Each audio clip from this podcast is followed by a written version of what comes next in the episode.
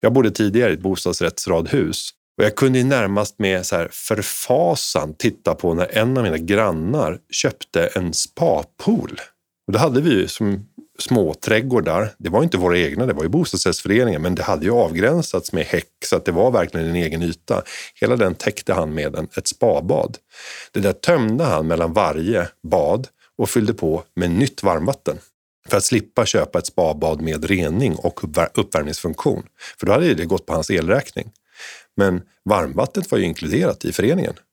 Så då kunde han fylla upp 300-400 liter varmvatten. Det tog ju aldrig slut för det var inte en egen varmvattenberedare utan det var centrala som gick på föreningen.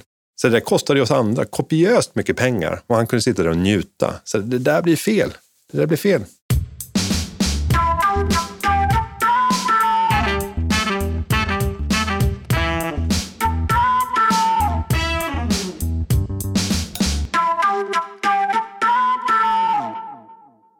Hej och välkomna till eh, del två med eh, Günther Mårder. Eh, vi hade ju otroligt mycket intressant att prata om senast och jag känner att vi har ett område som vi inte berörde då som jag tänker vi ska prata om nu. Smarta investeringar du kan göra i ditt hem kring detta med energieffektivisering. Ja, det var mycket beteende tidigare, så här, hur kan man ändra sina beteenden? Men man kan också göra de här investeringarna och ett begrepp som vi kommer säkert använda det här avsnittet blir return on investment. Det är vanligt inom företagsvärlden, men där man egentligen kalkylerar på hur lång är återbetalningstiden på den här investeringen som jag står inför. Det här är ju väldigt mycket det vi jobbar med, att göra olika effektiva åtgärder i ditt hem för att liksom sänka din förbrukning eller hjälpa dig att använda din energi på ett smartare sätt. Har du själv gjort några investeringar hemma och hur tänker du kring investeringar? Egentligen kan du titta på alla insatser du kan göra och en smart sak det är att bara läsa på. Var finns de största och, och eh, grymmaste bovarna i ditt hem rent energivis? Och gå in på Energimyndigheten och läs på innan för att få en överblick. Sen när du köpte ditt hus så gjordes det en energideklaration. Där går man också igenom och tittar på vilka utmaningar finns i den här bostaden och vilka förändringar borde man göra. Och sen kan du komplettera genom att göra en en mer grundlig undersökning för att se vilka alternativ som finns. För min del så köpte jag huset för bara två år sedan så jag hade min färska energideklaration och jag kunde se att det fanns väldigt lågt hängande frukter i tätning. Där det fanns flera eh, delar där det var enkelt att egentligen bara köpa tätningslister som hade börjat torka. Eh, de där har en livslängd som är begränsad och när de blir torra så kommer de börja spricka och det innebär att eh, det kommer börja läcka ut. Och då är det dyrbar värme som bara lämnar för att kunna värma upp kråkornas utomhusmiljö. Så det enklaste är att bege dig ut eh, och titta på fasaden under en kall dag. Gå med handen och känn var läcker det ut varmluft. Och på de platserna så ska du sannolikt täta. Men sen gäller det att fundera. Då kan man använda fogskum om det är något större eh, sprickor eller liknande eller så kanske man vill dreva med någon typ av isolermaterial och trycka in i de sprickor om det är ett gammalt eh, eh hus med träfasad, det kanske är i korsvirke eller liknande. Eh, men oftast är det ju fönstren och dörrar, det är där vi har de, de största läckagen. Så det är väl de insatserna som jag såg omedelbart fanns. Sen är mitt hus byggt 99 så att det inte är överdrivet mycket som har hunnit eh, här, bli fullständigt omodernt. Det är ett relativt nytt hus sett i ett, ett svenskt husperspektiv. Jag vet inte, snitthuset ligger väl någonstans på 70-80-talet. Vi gör ju, eh, liksom, i ett första skede när vi pratar med människor så gör ju vi i princip det du pratar om. Vi gör en energianalys, besiktning av ditt hus. Vi kollar på alla delar eh, och identifierar områden där vi kan göra förbättringar för att minska husets läckage av energi. Och där har ju liksom solcellsbranschen haft ett, liksom ett försprång på 10-15 år med liksom PR och liksom trycka in i folks medvetande om att solceller är en bra lösning för dig att liksom tillföra effektivare energi till ditt hus. Medan vi menar på lite grann att så här, rätt ändå börja i är att titta på det befintliga huset, alltså ditt klimatskal. Så hur mår det? Vart har vi läckor någonstans och vad kan vi göra för smarta åtgärder för att liksom, hindra de läckorna? Det här pratar vi om i, i tidigare avsnitt, både avsnitt 1, 2 och 3, eh, där vi går igenom lite grann vad en energirenovering är och hur det går till. Men det handlar om att liksom, identifiera husets brister och sen åtgärda dem. Och det kan vara stora åtgärder, men det kan också vara väldigt små åtgärder. Precis som du säger, alltså en, Eh, om vi pratar då ROI på en eh, tätningslista runt fönstren eh, så är den magisk. Det är inte många kronor i investering att köpa tätningslister. Det kan man ofta också göra själv. Och det kan liksom ta bort liksom stor del av det korsdraget man kan känna ifrån fönstren som läcker liksom energi. Det finns också större saker man kan göra. Vi pratade i avsnitt tre om vilken typ av investering jag behövde göra i mitt hem när jag då har direktverkande el och konvertera det till vatten. Jag skulle göra kostnadseffektiva åtgärder på mina tvåglasfönster som handlade just om att jag skulle täta dem med tätningslister och sen stoppa in ett energiglas emellan rutorna. Det är ungefär en storleksordning en tredjedel av priset mot att byta ut, men det är en väldigt effektiv och kostnadseffektiv lösning för att säkerställa att fönstren, att det skalet liksom blir mycket bättre. Men den investeringen skulle landa på ungefär 500 000. Eh, och då sa vi att jag skulle ta mitt hus i, från en förbrukning på 30 000 per år till ungefär 16 000. Jag skulle också tilläggsisolera vinden, stoppa in en ventilationslösning på övervåningen då för att, liksom inte, att det inte skulle drabba liksom inomhusmiljön på övervåningen. Fönsterna och sen konverteringen från el till luftvatten var det i det här fallet. Och då pratade vi också om att det, det fanns en eh, eh, kostnadseffektiv lösning även i den konverteringen. Så att istället för att bygga in alla rör i väggarna, vilket för med sig väldigt mycket ytskiktsrenoveringar, så skulle jag ha då utanpåliggande rör. Eh, som är, det är estetiskt kanske mindre tilltalande, men det är en betydligt lägre kostnad för att jag slipper liksom riva upp golven, bygga nya väggar, målning och så vidare. Så kollar man på den investeringen, 500 000, att jag utökar mitt bolag med 500 000, kolla vad den räntekostnaden landar på ställt mot den energibesparingen jag gör per år så är det en ganska, en ganska fin eh, kalkyl på det. Så att även de större, mer omfattande eh, renoveringarna kan ju också vara väldigt bra investeringar. Jag vill bara ett direkt exempel där och säga att du sänker din förbrukning med 14 000 kilowattimmar. Och då ska vi sätta ett pris på vad kostar en kilowattimme och det varierar ju jättekraftigt. Eh, alltså här, nu i natt så kostade det 50 öre, nu på morgonen kostade det 2,50. Men om vi sätter ett snitt på en krona och 20 öre, det kanske är lite högt räknat sett i ett historiskt perspektiv. Det ligger i linje med vad vi haft i genomsnitt under de senaste två åren. Men då skulle den totala besparingen bli 16 800 kronor per år bara i minskad elförbrukning. Om vi då tittar på en boränta som vi överdriver och säger är 4 procent, då skulle du kunna investera 420 000 kronor för att nå de effekterna. Och då har vi inte tagit hänsyn till att vi har ett ränteavdrag. Och vi får ju dra av 30 procent av våra boräntor, så då är du egentligen nere på 3 procent i boränta i verklig mening. Och det betyder att du har råd att betala betydligt mer. Sänka den till 3 procent så kan du betala 560 000 kronor. Och då har vi inte tagit hänsyn till att ditt hus kommer vara mer värt. Nu har vi bara räknat på en ren så där, kassa titta på den här investeringen och vilken avkastning som eh, den kommer att generera i form av lägre kostnader. Och så har vi tittat på finansieringskostnaden, så då är det netto noll. Men ovanpå det så har det höjt värdet på huset. Och det pratar ni säkert om med mäklare, men i det här fallet så skulle jag tro att det har ökat med minst en halv miljon, kanske en miljon. För att du kommer i helt andra ögon hos potentiella spekulanter. Det har man inte ens tagit hänsyn till i kalkylen. Så jag skulle säga på direkten, kör! Inga tveksamheter. Har du några mer tankar på vad du skulle vilja göra hemma, ditt hus, för att eh, liksom sänka din förbrukning? Alltså man kan titta och inspireras av äldre hus. Och där var man inte så dum när man byggde dem. Har ni tänkt på alla de här farstukvistarna som ofta är inbyggda, där du har som en förhall som inte är uppvärmd?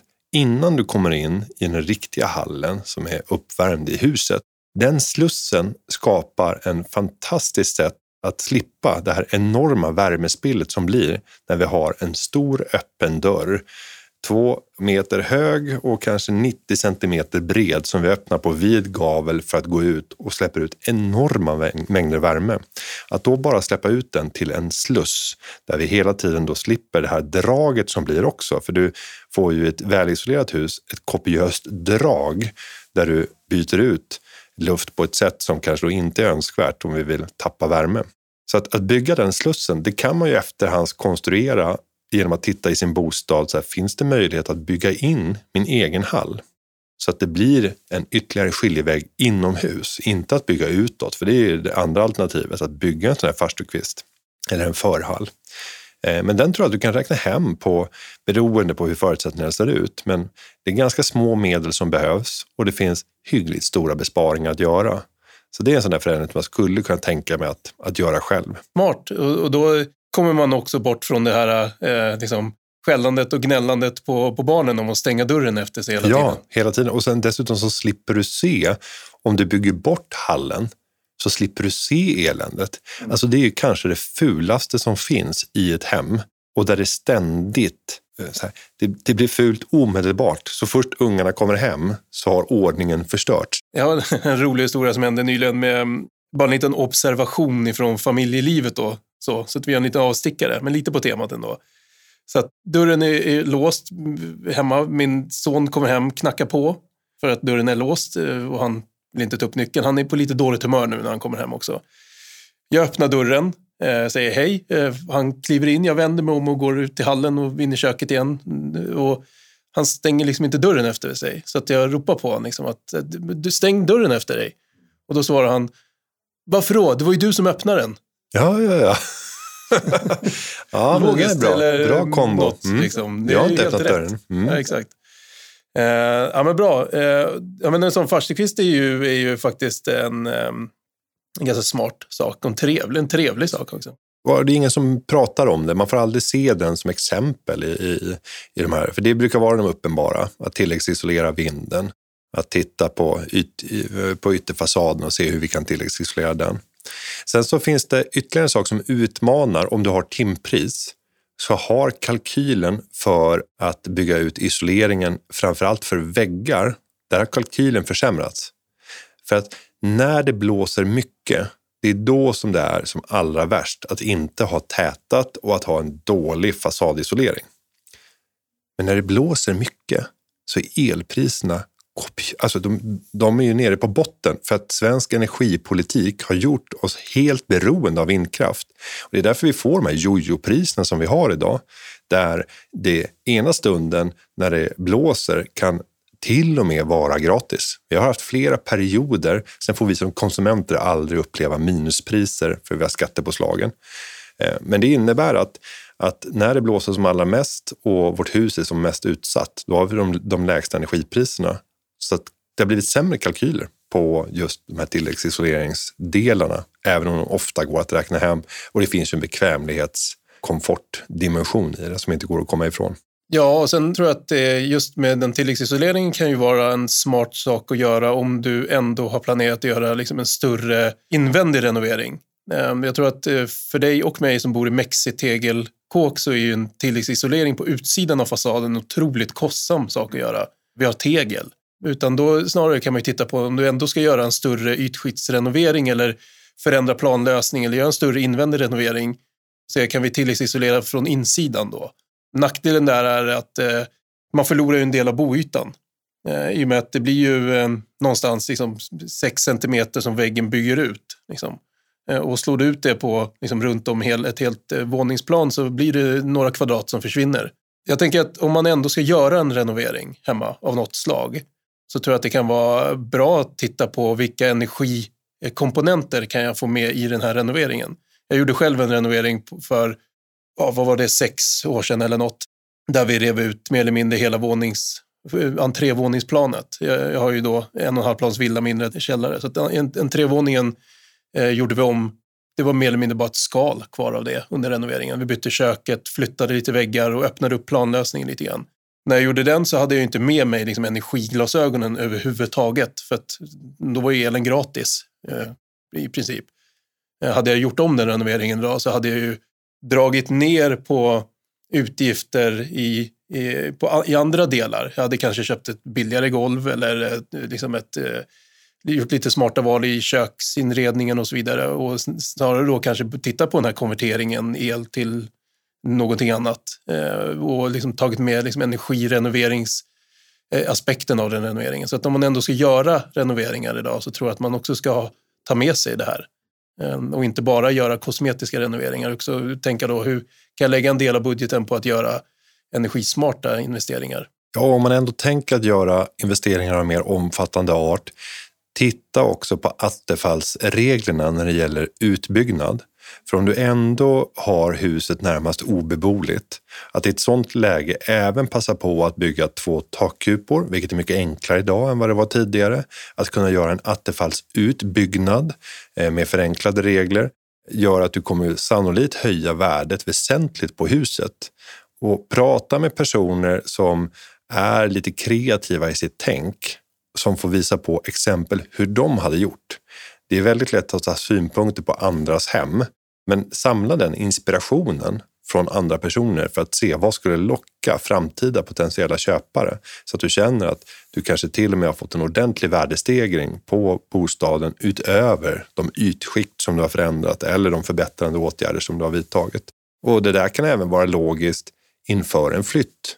För vi får heller inte glömma bort att vi får göra avdrag för de kostnader som vi har haft genom att förbättra och framför allt när det gäller att bygga ut, så en uppenbar förbättring. Och då har du en avskrivningstid på fem år va? skattemässigt på de flesta delarna. Sen finns det vissa delar som har ännu längre tid, vilket gör att du kan tillgodogöra dig en väldigt stor del av den kostnaden som ett avdrag när du väl säljer. Sen så, nu har ju vi pratat nästan bara hus. Sen får vi inte glömma bort att de flesta människor i, i eh, Sverige och framförallt yngre bor ju i lägenheter, antingen hyresrätter eller i bostadsrätter. Och där finns det, tycker jag, om man bor i bostadsrätt, stora skäl att försöka antingen engagera sig i styrelsen eller se till att styrelsen engagerar sig i energiförbättrande åtgärder. Eh, vi ser att det finns ett kopiöst slöseri när det blir kollektivistiskt. Så fort man ska dela någonting med någon annan så blir vi mindre försiktiga om det vi har. Det kan gälla allt ifrån att bostadsrättsföreningen har ett förråd med verktyg. De där verktygen går sönder eller försvinner långt mycket fortare än om alla hade ägt dem där själva. För vi är inte lika rädda om dem. Vi är mindre försiktiga, vi brukar dem på ett annat sätt. Att försöka få de här elementen som gör att du på individnivå får ett ansvar inför ditt eget handlande. Och jag tycker att den individuella mätningen är, har ett enormt värde. Sen kan det ju finnas stora fördelar med att du har ett centralt elabonnemang för hela föreningen och det är många som försöker sälja in det. Men det viktiga i den delen det är att alla ska ha en individuell mätning av sin elförbrukning. Utmaningen kommer på värmesidan där det inte finns speciellt många smarta system för att kunna mäta. Har du ett vattenburet system i, låt oss säga, flerbostadshus så kan du inte se var har det här varmvattnet som värmer upp det här huset, var har det verkat som mest och var har det verkat som minst? Men där är återigen ett medskick till entreprenörer. Det går att mäta. Så skulle du börja sätta på sensorer för att se hur mycket varje radiator krämar ut, då kan du få värden som gör att föreningen samlar in också uppvärmnings kostnader eller uppvärmningsmängd för respektive lägenhet. Så att vi börjar skapa ett system där var och en får betala för det man förbrukar och också att man känner att om jag vill, vilket jag hoppas att de flesta vill av både miljömässiga och ekonomiska skäl, vidta åtgärder för att minska min förbrukning så kommer jag kunna se orsak-verkan. Jag bodde tidigare i ett bostadsrättsradhus och jag kunde närmast med så här förfasan titta på när en av mina grannar köpte en spapool. Och då hade vi ju som små trädgårdar. Det var inte våra egna, det var ju bostadsrättsföreningen, men det hade ju avgränsats med häck så att det var verkligen en egen yta. Hela den täckte han med en, ett spabad. Det där tömde han mellan varje bad och fyllde på med nytt varmvatten för att slippa köpa ett spabad med rening och uppvärmningsfunktion. För då hade det gått på hans elräkning. Men varmvattnet var ju inkluderat i föreningen. Så då kunde han fylla upp 300-400 liter varmvatten. Det tog ju aldrig slut för det var inte en egen varmvattenberedare utan det var centrala som gick på föreningen. Så det kostade oss andra kopiöst mycket pengar och han kunde sitta där och njuta. Så det där blir fel. Det där blir fel. Ja, du ser besvikelsen i min blick. Jag, jag tänker tillbaka på det. Det är fyra, fem år sedan. Men jag, jag kan fortfarande vakna på natten och tänka på tillbaka. Det där var fel.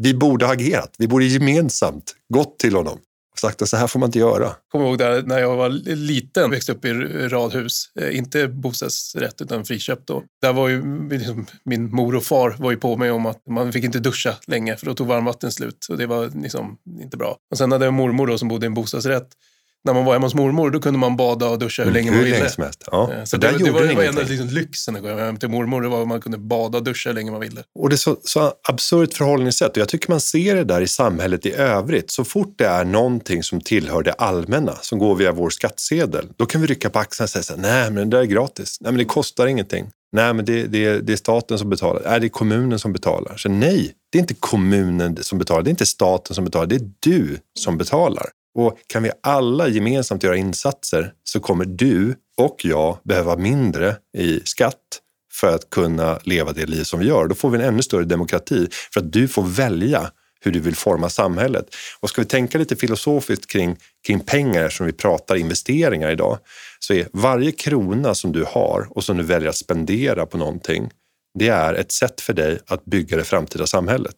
Så vilket samhälle vill du se till dina barn och barnbarn? Ja, använd dina pengar på det sättet. Vilka företagare vill du ska finnas? Vilka typer av tekniker vill du ska utvecklas? Lägg pengarna på det du vill se i samhället i framtiden.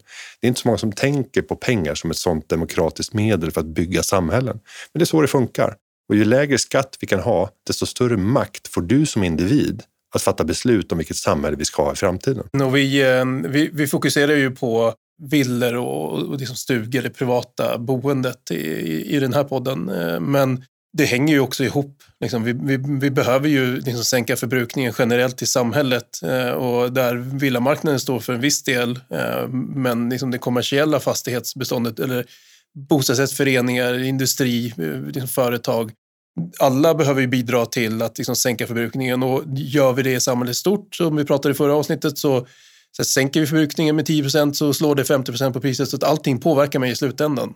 Eh, oavsett om det liksom indirekt inte känns som att det gör det. Så om alla liksom tar det ansvaret som samhället är stort så kommer det att gynna varje individ också. Ja, men det finns mycket att tjäna. Och ett ytterligare tips är att titta på alla energikontor som finns. I Sverige så har vi ju en eh, uppdelning där det finns energikontor som ansvarar för upplysning och, och många gånger så håller de olika typer av seminarier och utbildningar. Där jag bor så såg jag till exempel när det var Earth Hour för för eh, någon vecka sedan, ja, men då arrangerade man en föreläsning om energieffektiviseringar. Så att bara skaffa sig inspiration för att föda en längtan efter att vidta åtgärder.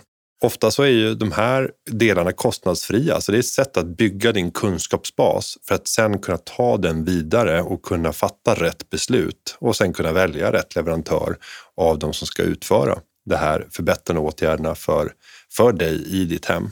Och sen så tycker jag att man ska leta efter att spara kostnader i övriga livet för att finansiera sådana här saker som kommer att minska din förbrukning och därmed förbättra dina kassaflöden. Jag skulle börja med bolånet. Jämför med dina vänner. Finns det utrymme att pruta ner den här räntan ytterligare någon tiondels procent? Så varje krona räknas.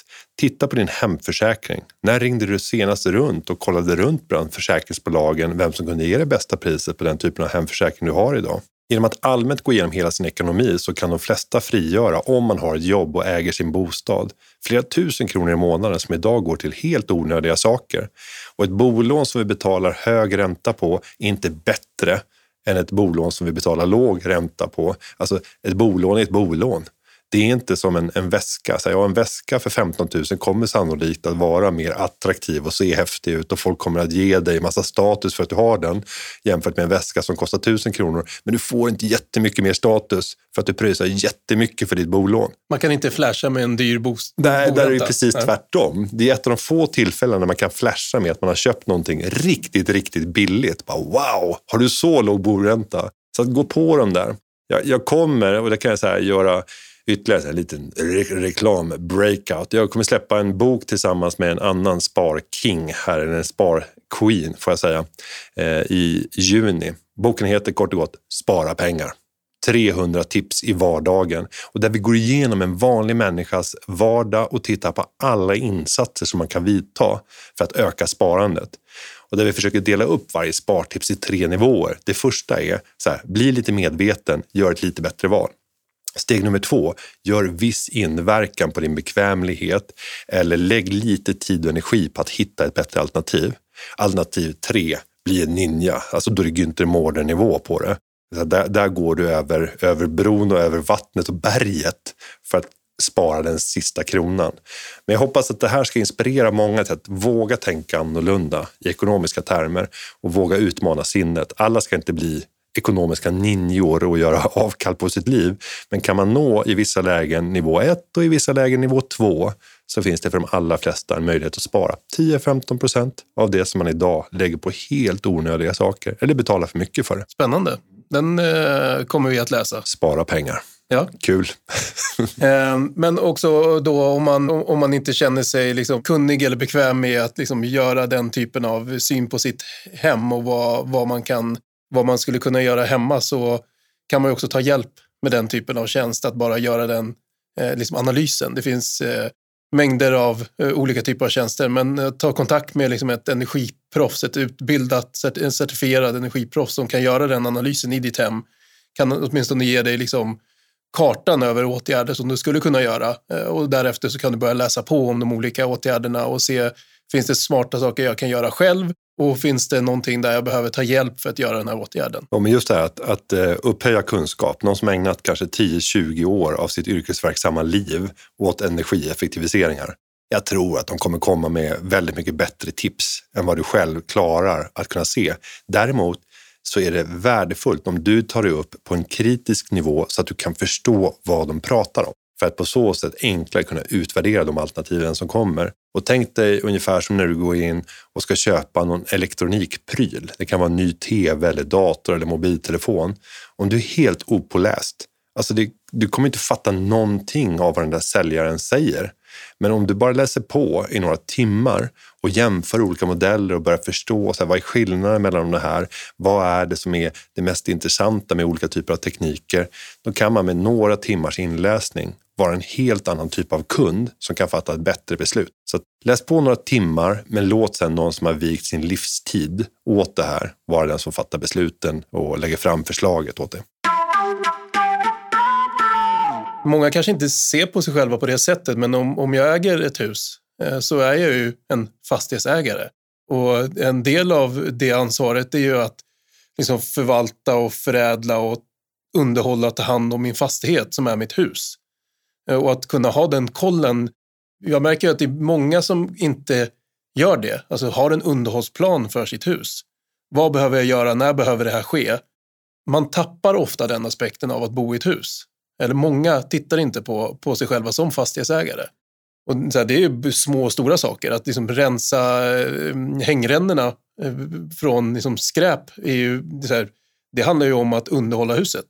Samma sak när vi pratar om det här. Det handlar om att underhålla huset och se till att huset mår bra. Jag bor i ett 70-talshus. Det är klart att liksom alla de hur, hur man byggde huset på 70-talet, eh, det var ju på ett sätt. Idag så bygger man på andra sätt det är många delar i mitt hus som har liksom haft sin livstid redan, som behöver ses över och underhållas och ständigt förbättras. Så att om man gör det här löpande också så kanske man slipper de kritiska akuta åtgärderna när någonting går sönder eller när någonting måste fixas nu och det är en jättestor investering som man liksom inte har räknat med.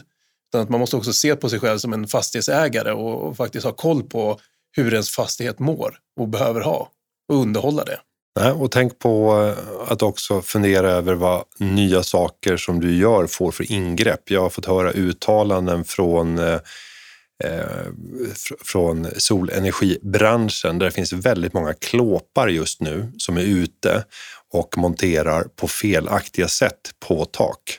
Och om du monterar solceller på ett felaktigt sätt på taket så finns överhängande risker att du kommer att förstöra takets eh, egenskaper och därmed kunna utsätta huset för väldigt stora faror. Eh, så att se till att de leverantörerna som du använder faktiskt vet vad de sysslar med. Sådana saker där det blir en explosiv efterfrågan från kunder brukar alltid tilldra sig väldigt mycket nytt folk som inte alltid riktigt vet vad de håller på med. Och det, det ser vi ju har skett nu eh, sista tiden så har det varit väldigt mycket skriverier i tidningar om just solcellsbranschen då, att det finns väldigt många oseriösa aktörer i den branschen. Det är som du säger, det är mycket lycksökare. Liksom. Det är helt klart, man ska göra sin research och anlita någon som, eh, som man känner sig trygg med, givetvis. Bra. Mm. Tack. Lycka till allihopa. Då har vi eh, summerat lite grann kring eh, investeringar i ett hem, men också lite, pratat lite innovation och lite entreprenörskap och lite nya tankar och lite allt möjligt. Ja, men bra. Bra surr. Tack så mycket. Tack.